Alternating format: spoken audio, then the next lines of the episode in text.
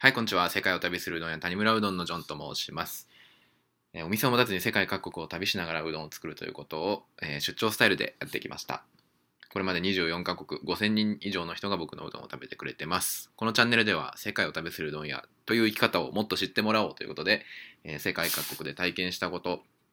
や、他のメディアで話さないようなエピソードを、えー、話してますので、もしよかったらフォローしてくださいということですね。今日はですね、なんか前もやったことあるんですけど、僕がこの書いた本にね、が Amazon に上がってるんですけど、それのレビューをちょっと読み上げて、そこに対してちょっとコメントをするっていうのをやっていきたいなと思います。いくつかね、あのー、コメントをいただいてるんですよ、ありがたいことに。で、それをちょっとね、読み上げますね、まず一つ、一人の方からいただいたやつを。えー、キラキラしてない分、チャレンジの実務本のような感じ。というタイトルですね。えー、年齢問わず今の世界に 何, な、えー、何かモヤモヤ感じていて、えー、変えていきたいけどなんか腰が上がらないという人にぴったりだと思いました。私自身も独立していて、彼のように日々もがく生活を送っています。これまでは他人の苦労とかを聞いて共感したり、刺激を受けたりして自分のエネルギーにするといったことはあまり好きではなかったです。しかし、この本を読んで、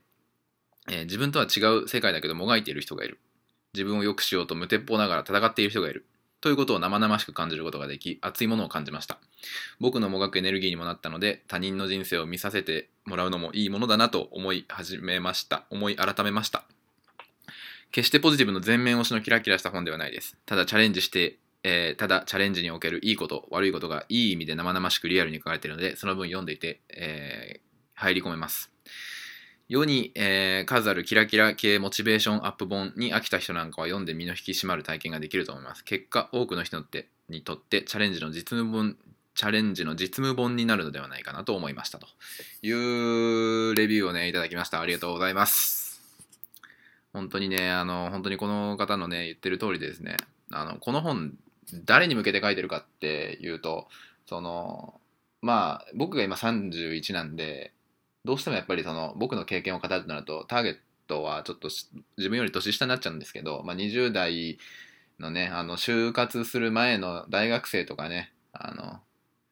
が一番こうメインターゲットになるんじゃないかなと思います。なんかこうこれからどうやって生きていこう、どういうところに就職しようとかね、そういうことを考えてる人に、あのあこうやって世界を旅しながらうどんを作ってる人もいるんだ世の中には、へえみたいなね、あの別にこれをやれとは言わないですけど、なんかこう一つの選択肢としてそういうふうに思ってもらえたら、なんかこうなんかあんまりこう凝り固まらずにね、自分のやりたいことをできるんじゃないかなと思ったりしたんですよね。なんかもっとこう純粋に自分のやりたいことをあのあの ひゃくパーセント そのまま表現していいと思うんですよね。なんかこうなんて言うんだろうな、なんか例えばわかんないですけど、こうアーティストになりたいみたいな感じで絵を描いていきたいっていうのがあるんだとしたら、なんかちょっと変になんかどっかに雇われてなんかこうデザイン系の仕事やろうみたいな感じじゃなくてもよくって、もっと本気でなんかこうなんつうんだろうな、岡本太郎ばりのなんかこう自分のあのなんだろうな、作品をねこう ひゃくパーセント 自分のやりたい形で作り上げて、それでこうどうこうあのそれをビジネスにするかというかね、こうマネタイズしていくかみたいなことを考えて生きていく人がもっといてもいいんじゃないかなと思ったりするわけですよね。僕はそんな感じだったんで、あの世界を旅してあのうどん、えー、うどんを作るってことはちょっと最初考えてなかったですけど、世界旅してたんですよね、大学生の時に。で、なんか世界旅だって、なんかある程度のところまで来るとなんかもう普通になってくるんですよね、どこ行っても。その面白みがなくなってくるというか、なんか旅して何になるのこれとか思ってくるポイントがあったりとかするんですけど、そこからですよね。だからそこで僕はよく、あのもう大学生の時から思ったのは、なんかこう自分にもこう技術があったりとかしたら、もっとその現地の人の生活に入り込めたりとか、現地の人に何か価値を残せて残せるような旅ができるんじゃないかと。もしそれができれば、もっと自分の旅も有意義になるんじゃないかみたいなことはずっとその思ってたんですよね、大学生の時に。で、そこで、えー、思っているっていう頭がある中で、要はうどんの世界に出会って、これうどん、日本のもんだし、自分日本人だし、これを提供していけば、あの、それほどこう自分にしかできないことってないんじゃないのみたいな。つまりだって世界旅しながらやるわけだし、あの自分のアイデンティティである日本人っていうのも使えるし、あのアメリカで培ったその英語力とかインターナショナルな感覚っていうのも世界でこう使っていけるっていうなると、もう自分のその ひゃくパーセント が出せる形だったから、でしかももともと旅は好きだった人が、あのなんかこうコツコツ物を作るのが好きだったりとかっていうのがあったりとかして、もう ひゃくパーセント だったんですよね、自分らしさが。だからなんかそういう風にね、あのみんなもあの今の若い人たちがね、僕よりも若い人たちが挑戦していったらいいなと思うし、別にあの僕より若い人じゃなくてもなんかね、そういうところでこうつまずいてるというか、いまいちこう自分を出し切れずにいるんだったりとかしたら、そういう、あのー、一歩を踏み出す、あの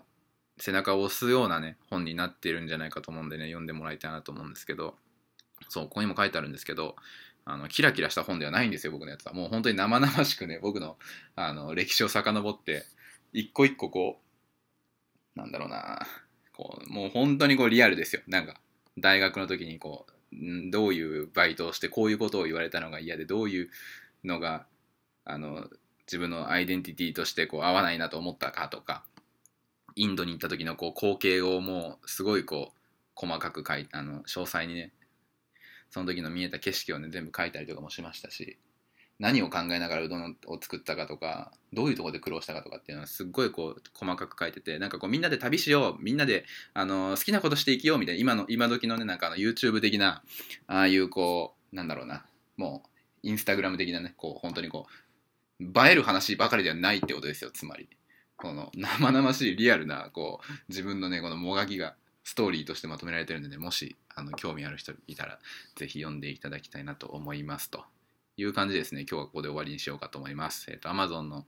えー、Kindle で、えー、世界を旅しながらうどんを作って生きると検索していただけると僕の本が出てくるんでね、ぜひ読んでくださいと。